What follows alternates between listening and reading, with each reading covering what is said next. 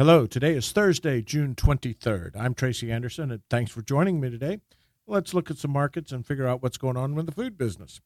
We'll start again with poultry and hopefully the end of the avian flu outbreaks. So, avian flu holds steady at 36 states with cases detected. For the first time since the initial cases reported in February, we have gone a whole week with no new cases reported. The damage done holds at just over 40 million birds removed from the food chain. We will feel the repercussions from this for months to come. The two industry segments most affected are chicken egg layers and turkeys. Expect very tight supply and increasing prices over the next few months.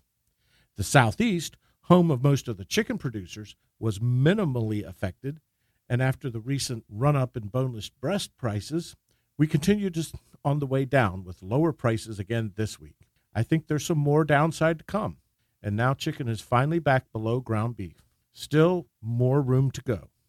Wings are holding steady as demand is being well met by current production. Beef production continues very strong with 667,000 head harvested last week, just down from the prior week's 674,000 head. This is the beef industry keeping the market well supplied.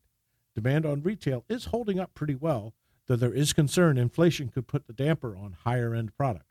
Again, ground beef will be the item leading demand in the market. Loins are moving up strongly on recent demand, while ribeyes and tenderloins have some room to move lower.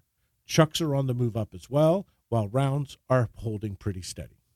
We'll look at pork, and pork bellies are unsettled. Yesterday's close of 166 is up from last week's 146. We should see this move higher as the heat kicks in and pork production is reduced. Loins are holding steady and continue to be a great value in pork, while butts are moving higher and pretty quickly. Ribs actually moved a bit lower, though I don't think this will be much of a trend.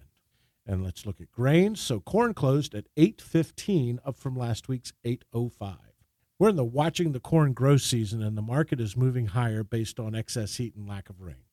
South America is in harvest and seems to have a bit more corn than expected.